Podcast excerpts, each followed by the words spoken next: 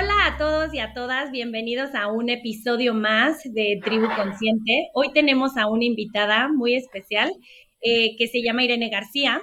Ella es comunicóloga, es mamá de dos, de dos adolescentes que están en la mera época y hoy vamos a hablar de un tema súper interesante eh, que es em, las pantallas, ¿no? Toda la parte digital con los niños, con el contenido, con las redes sociales, desde chiquitos, que si las caricaturas, que qué ver, que qué no. Entonces, eh, Irene está aquí para platicarnos a qué se dedica, cómo es que ella, bueno, ella se dedica a impartir talleres ya desde hace cinco años, más o menos, ¿no? Me dijiste, como hace cinco años empezó a hablar de paternidad digital y prevención de riesgos digitales. Eh, creo que es algo súper importante, ¿no? A ver qué pasó después, además de la pandemia, que nos platica. Eh, muchísimas gracias por estar aquí. Y bueno, pues vamos a empezar. Platícanos, Irene, ¿a qué te dedicas? ¿Qué es esto de paternidad digital? ahí? Suena, sí. Fíjate, ay, mil gracias de verdad por la invitación a, a platicar con ustedes. Me encanta, de verdad, es mi pasión hablar de esto.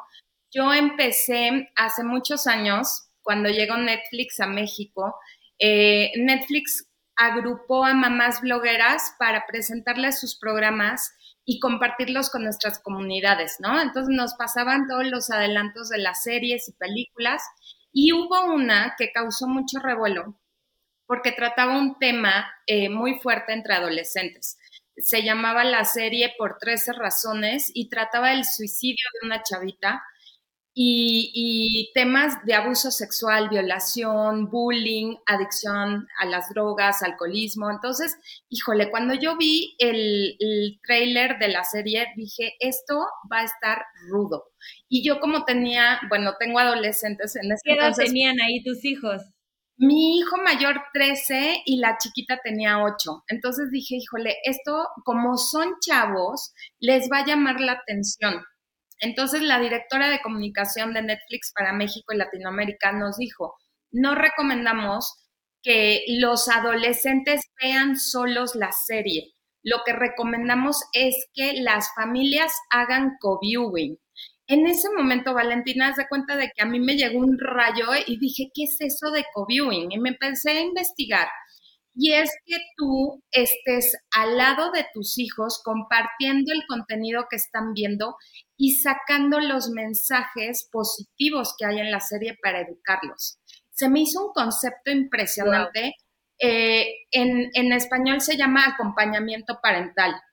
Y hay un estudio que hicieron con el programa de Plaza Sésamo, donde pusieron a varios niños viendo el mismo episodio, ¿no? Que eran matemáticas, eran de números.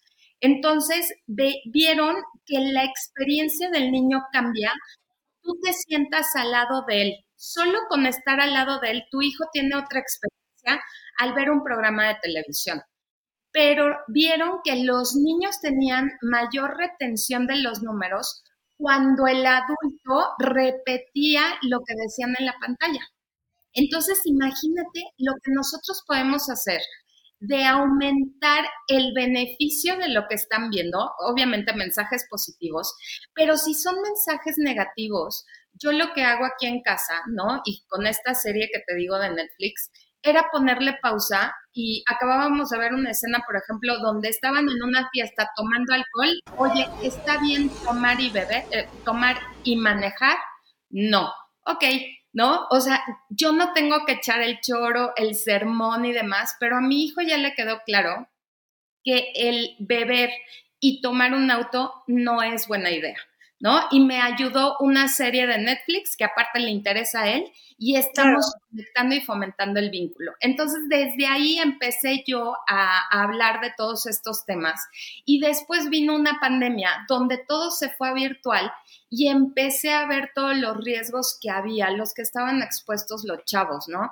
Y yo también escuchaba en la casa que habían mandado un meme, que estaban mandando, eh, molestando a alguien a través de redes sociales. Entonces, como dicen, ¿no? Lo estoy viviendo y de verdad que, que pues ayudarles a los papás, ¿no?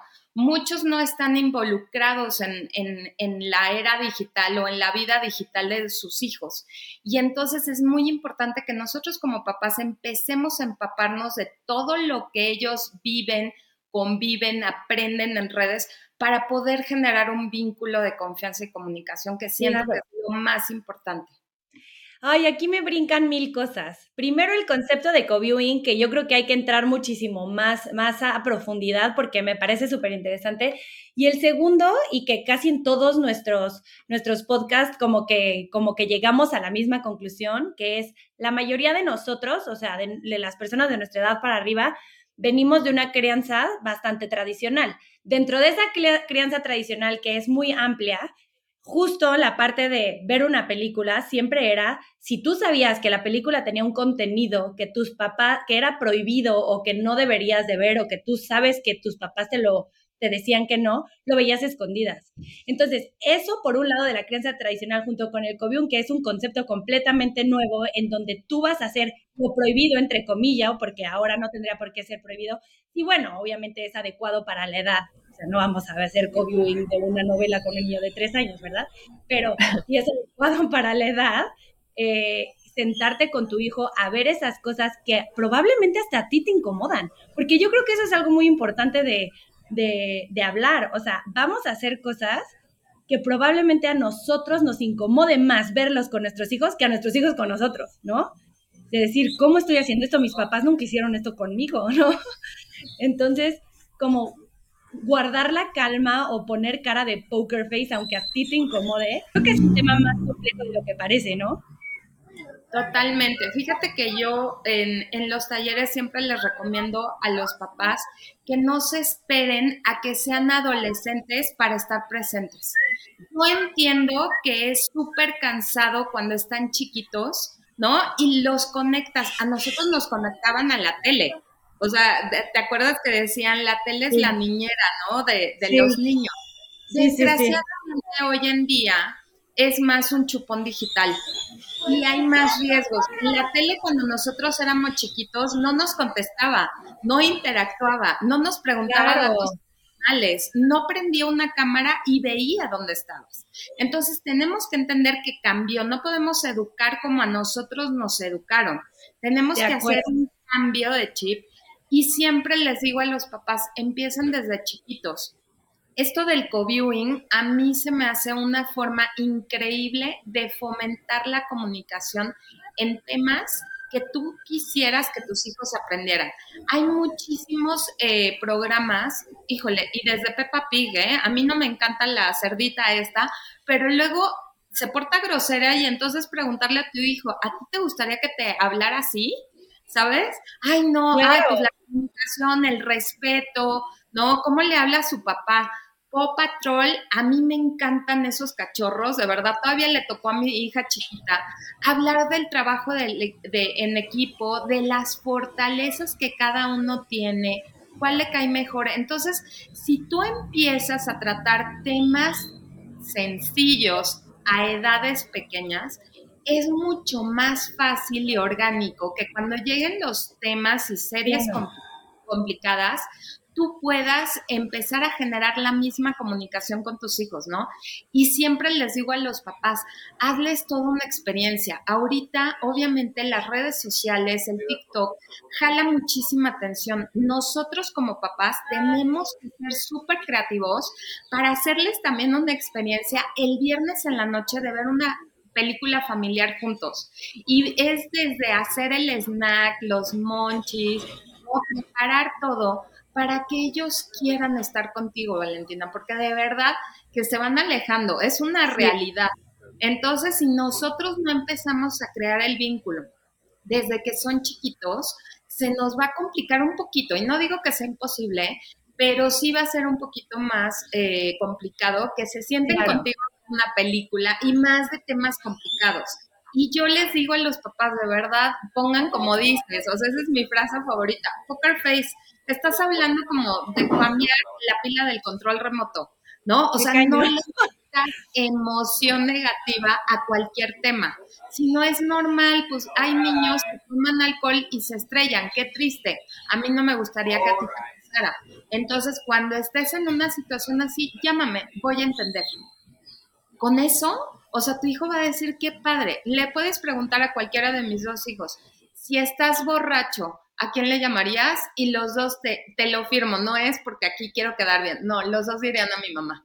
¿Sabes? Porque hay confianza, porque hay comunicación, porque saben que yo voy a estar ahí para ellos y, los voy a apoyar. Claro, después habrá alguna consecuencia. No digo que, que aquí el barco, no, claro que va a haber una consecuencia, pero en el momento que te necesitan, los niños, ¿no? Van a buscar a alguien que no los regañe, no los juzgue y vaya a, a salvarlos. Lo que decías de Pepa fue un gran issue para nosotros porque Maya amaba a Pepa. Y la neta es que a mí no me gusta. Pero como que era una oportunidad de reflexionar así de, ¿tú le hablas así a tu papá? ¿Te gustaría que a ti te hablaran así? ¿Cómo es Pepa con sus amigos? O sea, como que era el, invitar a la reflexión y siento que es un muy buen ejercicio que pueden empezar muy chiquitos de hacer, de cuestionarse más allá de solo consumir información. Sí, totalmente. Fíjate que hice un, un taller para papás de acompañamiento parental y me puse a ver caricaturas, ¿no? Para ver cuáles ejemplos íbamos a poner. De verdad, no te miento, Masha y el oso en menos de ocho minutos tenía diez mensajes diferentes, Claudia. O sea, para un niño es súper difícil aterrizar. Entonces nosotros funcionamos como filtros de nuestros hijos. Nosotros si estamos al lado de ellos y vemos las ventajas que tiene este co-viewing o acompañamiento parental, vamos a hacer esos filtros de aterrizarles a ellos los mensajes. Y como bien dices, oye, cuestionarlos. ¿Te gustaría que te trataran así? Oye, le, le está ayudando el oso y Masha lo está agrediendo. ¿Tú crees que es una buena relación? ¿Sabes? O sea, y son temas fuertes, pero los niños sí captan cuando tú les estás explicando cuando los haces reflexionar. Y es esto de hacer que los niños pasen de ser espectadores pasivos a espectadores activos. ¿Y qué es lo que sucede? Porque de, ver Masha y el oso o Pop Patrol, se van a pasar a YouTube. Y en YouTube hay miles de contenidos, o sea, desde gamers, eh, los, los estos influencers. Mi hija amaba los polinesios, ¿no? de verdad que yo decía, ay no, Dios mío. Y ahí les va el consejo de oro, de verdad, de la paternidad digital Nunca juzgues a sus influencers, TikTokers o YouTubers favoritos. ¿Por qué? Porque te van a ocultar lo que están viendo. Entonces tenemos que tener una mente súper abierta para sentarnos. Claro, lo van a odiar papás, a mí no me gustaban, pero bueno. No, o sea, uno tiene que preguntarle, a ver, pásame el video más divertido, el que te gusta más. Me reí, o sea, dije, ok, está divertido. Y darles retroalimentación positiva antes de lanzar tu opinión, ¿ok? o antes inclusive de decir, eso no lo puedes ver, quítalo. Ajá, eh, ¿cómo ves esa porquería? Son unos idiotas. Obviamente el niño va a cerrar la computadora, se va a ir y lo va a seguir viendo, pero ya no lo va a compartir contigo.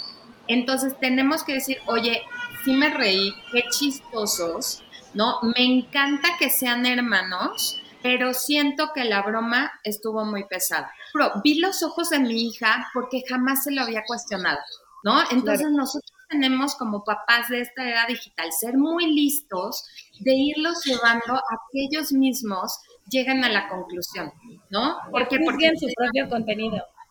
Sí, entonces eso es eh, eh, al ratito lo van a dejar. Creo que en temas de niños más chiquitos, o sea, yo he experimentado con esto y la pandemia fue como un momento de aprendizaje muy cañón. Maya tenía dos años. Y como que yo sí siento que en edades más chiquitas, yo estoy, soy contra prohibición porque siento que la prohibición solo hace que tengan más ganas de. Yo jamás en la vida le prohibirá nada a Maya porque entonces sé que se va a ir directo a eso. O sea, ningún tipo de prohibición. Sí, lo que me ha pasado con ella es que sí le digo, mi amor, esto, por ejemplo, hay un programa de LOL, no sé si lo han visto en Netflix para niños, que la neta se me, parece como no de acuerdo a la edad de Maya. Y con ella yo sí soy muy clara de mi amor, tú tienes cinco años, este es un programa para niños y con videojuegos también me pasa. Este es un videojuego, este es un programa para niños más grandes. Puedes ver esto, esto, estas son tus opciones, esto no. Cuando seas más grande lo volvemos a platicar. Y la neta es que con esa comunicación y confianza que tengo con Maya, Maya a Maya no le doy instrucciones a lo güey no fundamentadas Y eso es lo que le da mucho valor a nuestra relación, porque escucha cuando le digo porque viene de un lugar que hace sentido. No estoy prohibiendo porque no me gusta, porque es Barbie, por lo que sea. Es como no porque no es para tu edad, mi amor. Cuando seas más grande podemos volver a platicar de esto y verlo juntas. Ejemplo, nunca ha habido un tema de poder o de que me quiera retar, nunca porque lo entiende desde un lugar lógico. Y eso vuelvo a lo mismo, es parte del vínculo seguro que hacemos desde los dos años, que eventualmente tu hijo le vas a dar el teléfono, le vas a poner la serie, o sea, va a pasar, y si no va a pasar contigo, va a pasar con la abuela, o va a pasar en la escuela, o va a pasar. Entonces, ¿qué mejor que empezar a crear ese canal de comunicación nosotros que somos quienes estamos más tiempo con nuestros hijos? Totalmente. Fíjate que hay una eh, psiquiatra española buenísima que se llama Marian Rojas Estape y ella misma dice, la diferencia entre prohibir y educar es el tiempo que tú vas a dedicar para hablar del problema, ¿no? O sea, en lugar de decirte prohíbo ver el iPad, es te voy a decir por qué no está bien que pases tanto tiempo en el iPad. Y es exactamente lo que estás haciendo, Claudia. Me encanta. Fíjate que hay una página eh, en internet que se llama commonsensemedia.org para mí es la clave de la felicidad de mi maternidad. Porque, te lo juro, o sea, anótenla, o sea, commonsensemedia.org es una organización sin fines de lucro en Estados Unidos que hace reseñas de películas, aplicaciones, videojuegos, series, libros, todo. Entonces tú te metes, ah, ¿quieres ver el Joker? Ok, déjame, le pregunto a Common Sense. Entonces eh, common sense es el que dice si lo puede ver o no. Yo no dije nada, es common sense, ¿no? Y lo mismo mi hija, ah, ok, mamá, bueno. Y ella misma está buscando, eh, que está viendo, me sucedió, me pasa, a todos nos sucede, que ve un contenido que era para mayores de edad, ¿no? O sea, y es más, yo le puse la película. Entonces me dice, a ver, ¿qué dice Common Sense? Porque a los 20 minutos empezó a llorar y estaba en la plataforma de Disney Plus. Por eso es muy bueno lo que dices también tú, porque uno se confía de que es para, para toda la familia. Y claro, era de un chavo que se enfermaba de cáncer y a mi hija y el tema, bueno, no pudo con él, lloraba, lloraba, lloraba y me dice, revisa Sense, mamá. Pues reviso, en ese entonces tenía 12, era la pandemia y veo que era para 14 años. Y me dice, ¿ves? Me hiciste ver algo, ¿sabe? Que hay contenidos, y no tiene que ser sexuales, y no tiene que ser, o sea, son temas muy sensibles que los niños muchas veces no pueden manejar. Entonces, Yo era cuando... así de chiquita, qué chistoso, como que me, me refleje. Obviamente no había nada de eso. A mí me dijeron, ay, no llores, no pasa nada, ya sabes. Pero, sí. Pero yo, yo era así de chiquita, a mí me pegaban muchísimo esas películas de enfermos. Y sentía que me iba a enfermar yo, ya sabes, o sea, como me dio un flashback, pobre. Y las confrontas con temas muy fuertes del duelo, el amor, la muerte, la enfermedad. Entonces, claro, o sea, y es muy válido hablar también de esos temas, ¿no? Oye, mi amor, ¿no? ¿Qué, qué sentiste? Qué pudo haber hecho la mamá, o sea, qué es lo que más te, preocupa a ti, ¿no? Y puede suceder también con un corto, le pasó a mi hija igual, que vio un corto tipo Coco, pero de una niña que enterraba a su mamá. Entonces, que el día de muertos la mamá venía a ver a la niña. Bueno, mi hija, o sea, no sabes, porque se proyectó, dices que tú viajas mucho, mamá, y me da miedo que te mueras, ¿no? Me da miedo cuando te vas pero expresarlo ya libera. Claro. Y eso solo se logra si nosotros estamos al lado, si nosotros, ella tiene la, la confianza de decirme y abrirse. Y por eso es súper importante, ¿no? Que fomentemos este canal de comunicación, porque va a ser una película o va a ser que su amiga le confesó algo muy fuerte, que tengan la confianza en un adulto y muchas veces les voy a decir, mamás, papás, no, no somos nosotros. Va a ser un tío, va a ser la abuelita, va a ser un profesor en la escuela, no importa, pero que tengan ese adulto confiable. Y siempre también en los talleres les promovemos que ellos busquen a ese adulto que le tienen confianza. Y cuando nosotros sepamos, es mi abuelita, bueno, hablar con la abuelita y decirle, oiga, va a venir a, si tiene algún problema, hablar con usted, dígame, ¿no? O sea, quiero ayudar. Pero que esté ella también al pendiente y que sepa, ¿no? Qué padre que tenga la confianza un niño o un adolescente en, en alguien así. Claro. Oye, el otro día estaba platicando como con un grupo de papás de donde vivo eh, pues de esto, ¿no? De qué difícil y a qué, porque ya hay unos que tienen hijos adolescentes, pero bueno, adolescentes eh, prepubertos, ¿no? Que ya quieren celular, pero pues todavía a lo mejor no es la edad ideal del celular, entonces, pero ya todos los amigos tienen celular, entonces una presión social brutal para los papás, para el niño, para todos. Entonces el niño ya lleva pensando desde ahorita que se lo va a pedir a Santa y ahí, bueno, vaya, hay todo un, un rollo alrededor. Y justo hablando de eso decíamos, mi, esposo y yo antes de dormirnos, le di, me dijo, me acuerdo perfecto que me dijo, es que me da pavor llegar a esa edad, o sea, ahorita lo podemos controlar, es cansadísimo cuidar a un niño de dos años, pero bueno, está bajo mi control, ¿no? O sea, al final él está bajo mi control, bajo el contenido que yo le pongo si quiero ponérselo y si no se lo pongo ni se fija. Entonces, como que poco a poco se va poniendo más difícil en realidad. O sea, tener un niño chiquito es complicado por el, por el trabajo físico que implica y emocional, pero al final está bajo tu control. Mientras más van creciendo, como tú dices, se van alejando. Y mi esposo me dijo, es que me quiero ir a vivir a Groenlandia, a un iglú, donde no haya nada, porque yo no sé qué va a haber, o porque hablaba, ¿qué, hablaba una señora? Hablaba de que jugaban el, este juego de Fortnite y que la verdad yo no conozco tanto de eso, me tengo que meter a investigar, ¿verdad? Aparte, te vuelves como posgrado de videojuegos y de contenido de todas las edades. Oye, me da igual, jamás voy a Cuando estén más grandecitos, te invito a mi taller. Sí. Hablamos de plataforma por plataforma, videojuego por videojuego. sí, claro que lo voy a necesitar. Sí, riesgos, o sea, ¿por qué? Porque si tú no sabes a qué se están enfrentando tus hijos, ¿cómo los vas a cuidar? ¿No? Exacto. ¿Qué es lo que le digo? Le dije a Luis, al final no nos podemos ir a vivir a Groenlandia, ¿verdad? O sea, lo estás diciendo, por supuesto, que de, de un origen de pánico, pero eso no va a suceder, no nos podemos aislar y al final tampoco podemos evitar que tengan o no tengan celular, que tengan o no tengan acceso y que además no sé qué va a pasar cuando Patricia tenga 18 años, o sea, porque faltan 20.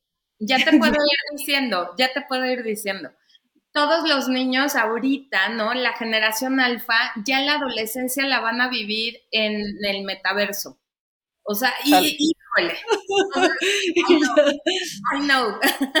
el metaverso es como una realidad alterna, ¿no? Donde se meten unos gogles y ellos están, ¿no? Jugando como si fuera Roblox o Minecraft, ¿no? En línea, pero ya pueden platicar dentro y estar cerca. Aquí la bronca es que el, cerebro no identifica, no diferencia la realidad de lo que no es real, ¿no? De lo digital, porque es tan vívido y sientes que estás dentro de eso que, sí va a haber otro, otros problemas. ¿Qué es lo que yo te recomiendo y les recomiendo a toda su audiencia? Que no prohíban, que eduquen, ¿no? Que generen este vínculo, porque como dice Claudia, no tengo broncas con mi hija.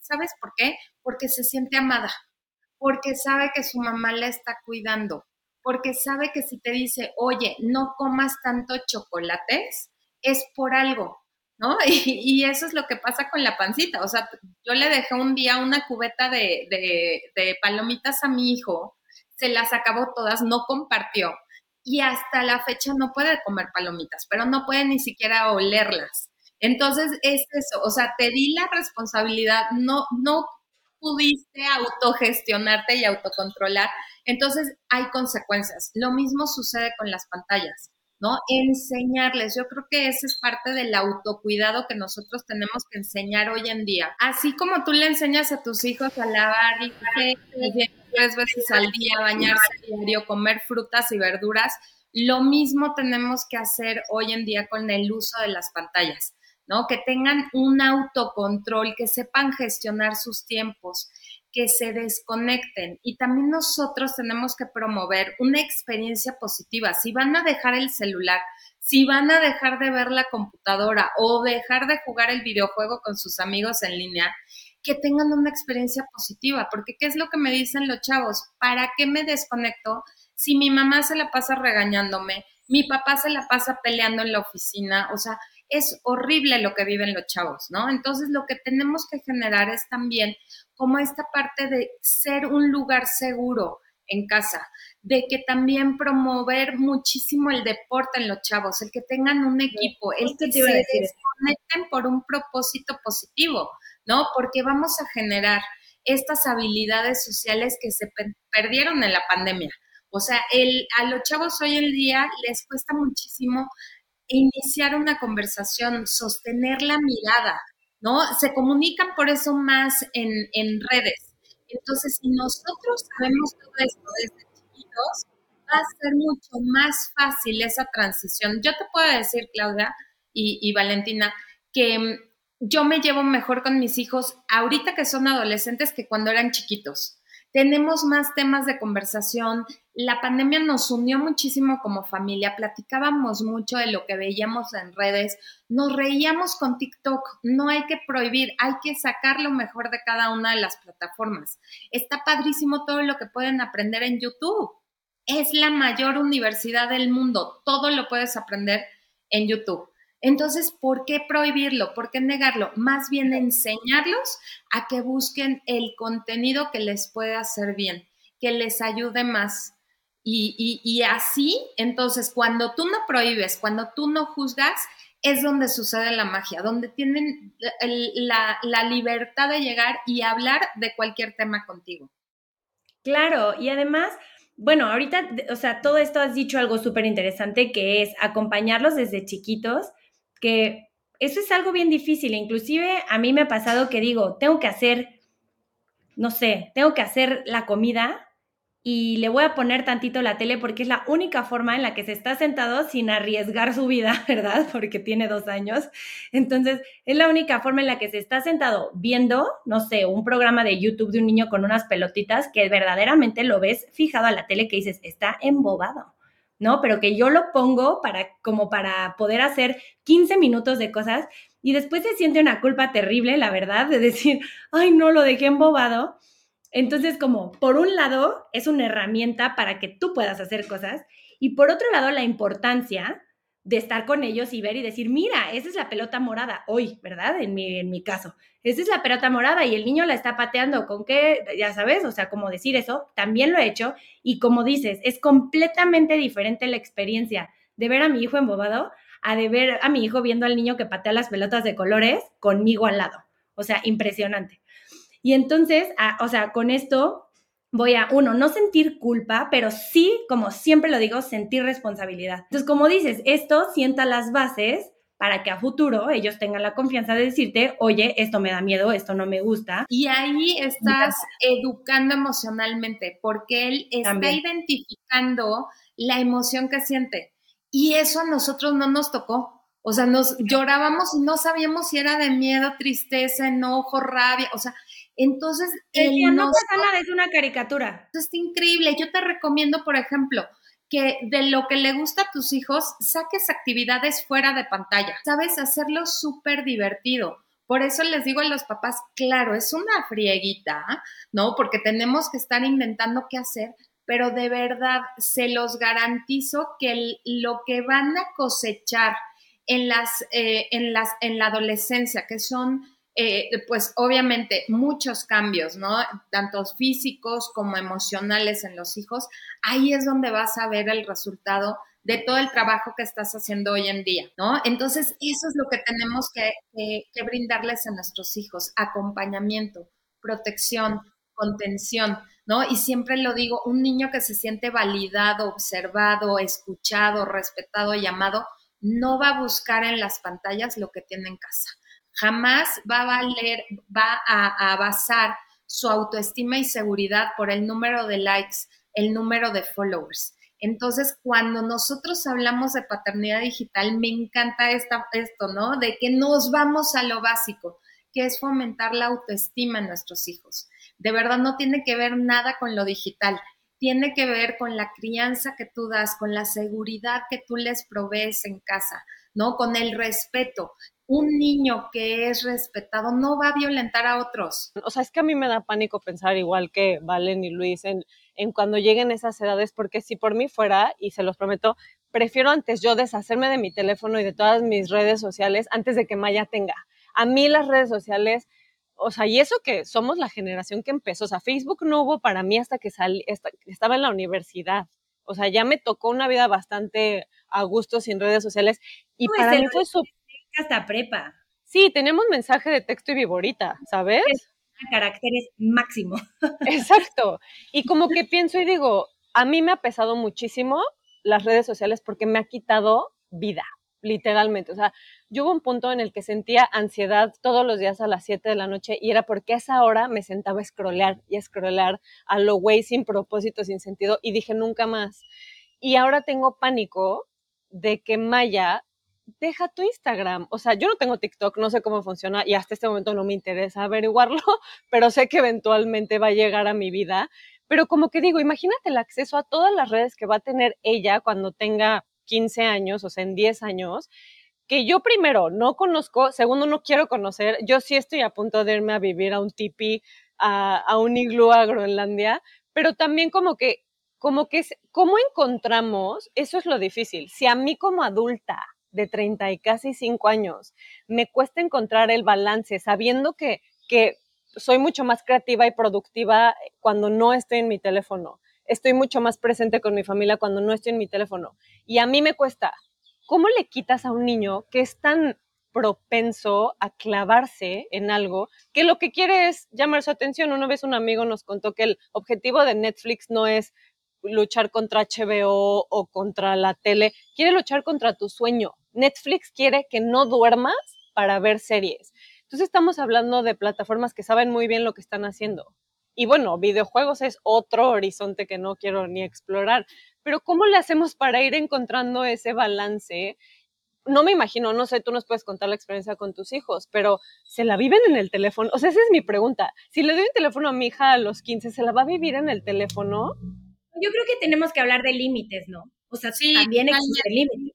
Totalmente. O sea, yo, yo siento, uno es no prohibir, sino educar. Dos, promover experiencias fuera de la pantalla, ¿no? Fomentar el, el valor de las cosas reales. Yo siento que eso es lo que perdimos mucho en la pandemia. El que es mejor jugar en vivo, ¿no? A la casita que en Roblox o que en un videojuego, que es muchísimo más padre meter un gol en la vida real que en la pantalla. Entonces nosotros fomentarlo, no los vamos a sacar de ahí. Son niños digitales, ya nacieron con toda la tecnología. Si nosotros los sacamos, los vamos a aislar.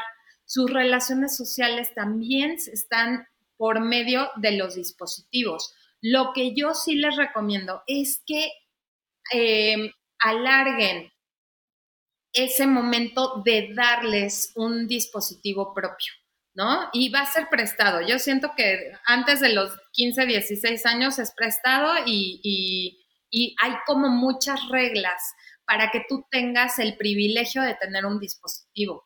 Yo no les, eh, a mis hijos yo les di un, un celular, ¿no? Con línea, pero sin datos ilimitados, pero enseñarles por medio del ejemplo, ¿no? Cómo controlar y cómo medir sus datos. Es muy importante también, eh, es normal que ellos socialicen a través de videojuegos. Aquí viene otro gran tema que son los controles parentales, ¿no? Sí es bueno que tú le des un dispositivo con control parental hay muchísimos que son gratuitos, como el Family Link de Google, ¿no? Donde te, avisa, te da como una bitácora de cuánto se conectó, si bajó una aplicación y demás. Entonces, eso te puede ayudar bloqueando también contenido, ¿no? No para menores de 12 años, por ejemplo, si es que tiene acceso a una computadora. Eso te va a ayudar pero básicamente es tú hablar con tus hijos con toda naturalidad y entonces le das confianza a tu hijo, eso es lo que les va a ayudar. Sus hijos van a estar bien, porque lo más importante es que son mamás preocupadas. El riesgo digital más peligroso que hay hoy en día para niños y adolescentes son papás que no ejercen su autoridad. Y su responsabilidad de educar a los hijos. Y hasta hablarlo con ellos, porque a mí me pasó, perdón Val, a mí me pasó con Maya que estaba pasando demasiado tiempo en el iPad, como que tiene un rato de, de videos y contenido visual y tiene un rato como de aplicaciones que está aprendiendo sílabas, o sea, que se me hace como mucho más, mucho mejor que mínimo esté usando su cabecita, no solo para consumir. Pero le dije, ¿sabes qué, mi amor? Sin, sin poner la regla ni nada. Le dije, ¿sabes qué, mi amor? creo que estás pasando mucho tiempo en el iPad y te estás perdiendo de otras cosas. ¿Qué puedes hacer cuando no tienes el iPad? Y solita me dijo así como, jugar en mi cuarto, construir este castillos con almohadas, o sea, como que sacó sus ideas. Y le dije, ¿por qué no pasas más tiempo eh, haciendo eso y, y, menos tiempo en el iPad? Y solita, o sea, de verdad fue una plática que tuvimos y en ese momento como que entendió que también se divierte haciendo otras cosas, como que nosotros, nuestro trabajo al guiarlos es como abrirles este panorama de, oye, ¿y si vamos a caminar? ¿Y si vamos al parque? O, o, el juego independiente, así de, ¿por qué no juegas tú un ratito mejor con tus muñecas en vez de estar en el iPad? Entonces, como que la comunicación y esa como tener la confianza de que nuestros hijos entienden. Pero si hay berrinche, entonces ahí sí tiene que entrar un límite. O sea, porque Maya yo la he visto y es una niña de cinco años que ya entiende perfecto y como que sí razona, pero también, o sea, a mí me pasa lo mismo, pero no, y se tira al piso, ya sabes. O sea, como que quiere volver otra vez, otra vez, otra vez, y ya vimos la canción porque le gusta una canción de Frozen, entonces la vemos y la vemos y la revemos y la revemos para no llegar a la parte del tigre que les gusta. Entonces, pero llega un punto en el que le digo, bueno, la vamos a ver tres veces y después de tres veces vamos a jugar algo más. A mí a esta edad me sirve mucho decirle, ya no vamos, o sea, el límite es, ya no vamos, ya vimos la tele, ya no vamos a ver la tele, pero podemos jugar a la casita o pintar con gises. Entonces, al darle dos opciones, como que me, él puede decidir, pero sí hay un berrinche de por medio, la verdad. O sea, y validar y decir, ¿estás enojado? A mí también me enojaría si me apagan la tele, pero ahorita no es momento. Exacto. Oigan, fíjense que cuando eran chiquitos mis hijos, pues no, no tuve tantas pantallas, pero pues sí, o sea, los berrinches son parte de la vida también, ¿no? Entonces, cuando íbamos a una fiesta, eh, escuché un consejo que era darles un tiempo para que se vayan despidiendo, ¿no? Como que se vayan echando a la idea. Entonces, oye, en 10 minutos nos vamos vete despidiendo, ¿no? O vete despidiendo de tus juguetes porque ya te vas a dormir o ya hay que ir a bañarte, ¿no? Entonces, como darles ese espacio de que se vayan despidiendo y, ellos solitos vayan captando, ¿no? Que, que va acabando el tiempo, darles este, la noción del tiempo que no lo tienen como bien aterrizado también los chavos, ¿no? Los chiquitos, más bien y el uso de temporizador. A mí se me hace maravilloso que ellos pongan sus tiempos, ¿no? Y como les gusta así que suene o que se, sea una gallinita o algo, entonces eh, son como eh, tips, ¿no? O sea, muy básicos, pero los niños empiezan a relacionar, ah, cuando suena es que se acaba. ¿no? Y entonces, como ellos hicieron ya el contrato contigo y ellos dijeron que sí, ¿no? Lo hacen sin tanta, eh, sin tanto berrinche. Y es pasar, pues como siempre decimos, de esta crianza completamente autoritaria y de poder y de, y de, y de un rango a una crianza en donde nos acompañamos y platicamos de temas difíciles, de temas incómodos, sobre todo en este tema, que es el tema digital, que yo creo en realidad, Irene, que es el tema en mayúsculas, ¿eh? O sea, yo no veo un tema más difícil en la crianza que ese. De verdad, no lo veo, no lo encuentro. Es lo que más se pone cada vez más difícil. Sí, hoy me da más miedo el tema de que mi hijo tenga un celular en la adolescencia y en la y de grande, ¿eh? O sea, te estoy hablando de 20, no creas que de que, que Te estoy diciendo que me da miedo que mi hija o hijo tengan un celular a los 20, más que salga al antro, ¿eh? Así te la A mí las dos. A mí las dos, por igual. Pero una vez escuché, no sé si ubicas Irene a Cristina Fortuny, que dice que dejar a nuestros hijos con un dispositivo es como dejar a tu hijo solo en el centro del zócalo. Bendición y te vas. O sea, así de, así de al mundo lo estás dejando cuando lo dejas con la tecnología y como sin candados y con esta apertura. Entonces, como tenemos que ir tomando estas decisiones poco a poco de hasta dónde, hasta qué edad. A mí me encanta que los niños tengan teléfono. Por ejemplo, la otra mi hermana dejó a su hijo en el curso de verano y no había curso de verano. Si el niño hubiera tenido un teléfono, le hubiera hablado así de, oye, mamá, ven por mí. Se tuvo que quedar las cuatro horas esperando a su mamá en la recepción del club. O sea, como usar la tecnología a nuestro favor, también es darles a nuestros hijos un teléfono para que puedan hablar y decir, ma, estoy en peligro, ma, estoy solo. Bla. Entonces, como que es esa disyuntiva de usarlo a nuestro favor, pero exacto, sin darles toda esta libertad de, de, entrar a mundos que ellos todavía no tienen el criterio de saber, este güey es un acosador disfrazado de niño. Sí, fíjate que es temas así de difíciles. Sí, conozco perfecto a Cristina, me cae súper bien y ella como que habla también de la parte de los chavos, ¿no? Y más adolescentes. Yo siento que tenemos una oportunidad increíble nosotros hoy como papás de aprender muchísimo, de informarnos, de criar con mejores herramientas también, también por la tecnología. Bendita eh, eh, eh, herramienta del podcast que podemos llegar a muchísimas personas. Claro. El reconocernos que tenemos que involucrarnos y cómo nosotros estamos usando la tecnología. Yo les voy a confesar, cuando empezó Twitter, yo me volví adicta a Twitter hasta que mi hijo de, de seis años me puso un cartel en mi cama donde decía se prohíbe Twitter. O sea, por eso a mí me, me, afecta y me mantiene humilde, ¿no? Como dicen, lo que me mantiene humilde. Y por eso hablo, porque si tú no empiezas a dar el ejemplo de cómo usar la tecnología, lo mismo van a hacer tus hijos. Si tú te la vives en el WhatsApp, si usas nada más las pantallas para tenerlos tranquilos y evitarte el trabajo de educar, entonces ahí tenemos un grave problema, ¿no? Y es ahí lo está que el mensaje. Sí, porque el niño entonces dice, ah, la pantalla es la que me cuida, la que me enseña, la que me guía, la que me dice, la que me da likes y demás. Entonces los niños se van a volver a las pantallas. Y siempre les digo, o sea, es una gran herramienta, no la conviertas en tu vida pero empezando también por nosotros los papás. Entonces tenemos que ser súper autorreflexivos. También lo digo, si tú no sueltas a tu hijo en la calle, no lo dejes suelto en, en línea. ¿Por qué? Porque hay muchísimos peligros, el grooming, el sexting, los retos virales y demás, porque hay niños solos, hay muchos niños sin supervisión.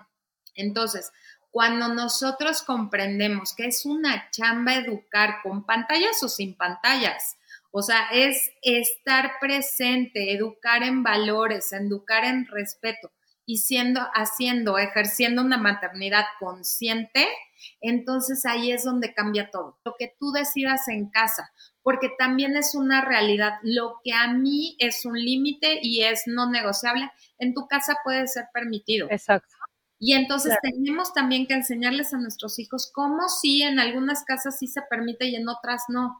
Y así les tocó. ¿No? Aquí no te permito ver la pantalla después de las 10. Si a tu amigo sí, híjole, pero aquí en esta casa son estas reglas. Cuando tú, sin hacerlo y sin prohibirlo, limitas el tiempo en pantalla, es mucho mejor a que te estés peleando, a que empieces a dañar también la relación con tus hijos, porque el prohibir también empieza esa, ese, ese cosa de, ah, pues lo voy a hacer a fuerza, ¿no? Y, y estas peleas que hay. Entonces, generar como mejor, una mejor relación en casa, sí es una chamba, sí está cansado, pero les va a ayudar para cuando llegue la adolescencia, los tiempos difíciles, ¿no? Aunque tengas tú 15 minutos, una hora, pero que sea de presencia total.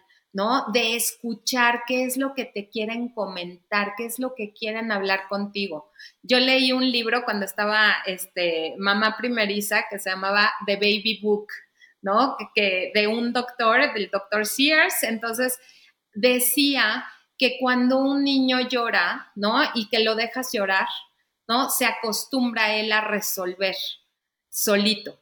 Cuando un niño llora y tú vas y lo atiendes, eso significa que él puede contar contigo. Entonces los niños más grandes, ¿no? Los adolescentes ya no lloran, pero requieren muchísimo la atención de los papás. Entonces, a cualquier edad, de verdad, el mejor regalo que le puedes dar a tu hijo es la atención y el escuchar, el desconectarte. Y eso para los papás, ¿no? O sea, eso es lo que nosotros tenemos que trabajar. El aventar el celular, poner total atención, verlos a los ojos y escucharlos. Más que testimoniar, escuchar qué es lo que nos tienen que decir. Y tal vez para, ellos, para nosotros podrá ser una tontería, para ellos es lo más importante. Entonces lo tenemos que tomar así, ¿no? O sea, presencia total, escuchar, y no importa que hayas estado fuera todo el día, pero ellos van a ver que cuando llegas, toda su atención es total para, para conectar con y estar este, en comunicación. Que el tiempo que estás con ellos sea un tiempo de calidad y no solo de presencia, ausencia. Entonces, eso es algo que me encantó. Irónicamente lo vi en Instagram. Pero bueno, al final hay contenido increíble también. O sea, para nosotras, por ejemplo, de, de maternidad y de paternidad, yo he visto cosas increíbles, increíbles. Y creo que son grandes herramientas. Creo que cerraste, o sea, ya para terminar, esto último que dijiste es la clave, ¿no? Es como el core de todo. La presencia genuina con nuestros hijos. Nosotros los trajimos a este mundo, como siempre decimos, Clau y yo, y es nuestra responsabilidad. Pero creo que la diferencia entre lo que decías hace rato, Clau, y los niños de ahora es, es esta información que nos da Irene. O sea, tú sientes ansiedad porque fuiste una niña que recibió redes sociales a los entre los 15 y los 18 años, que se fue poniendo peor cada vez y que ahorita pues te da ansiedad, aunque tu cerebro racional te dice hay cosas que no son reales, esta ansiedad se genera, pero a lo mejor si nosotros acompañamos desde chiquitos a nuestros hijos, probablemente lo puedan gestionar de una forma que ni siquiera imaginamos. 500 veces mejor que nosotros. Dejémoslo como una herramienta, como una cosa que nos da diversión, entretenimiento, a veces buen contenido, pero que no se convierta en nuestra vida. La, la, la realidad de la paternidad digital, digital es balancear el tiempo en pantalla, obtener contenido de valor, usarlo para nuestros intereses, pero que no se convierta en nuestra vida. Porque la vida real jamás va a poder ser opacada por ninguna pantalla. Muchísimas gracias, Irene. No, gracias, por la invitación. Mil, mil gracias. Este, dejamos aquí abajo las redes de, Irene para que la chequen y para que tomen sus talleres. Gracias y nos vemos en el siguiente episodio.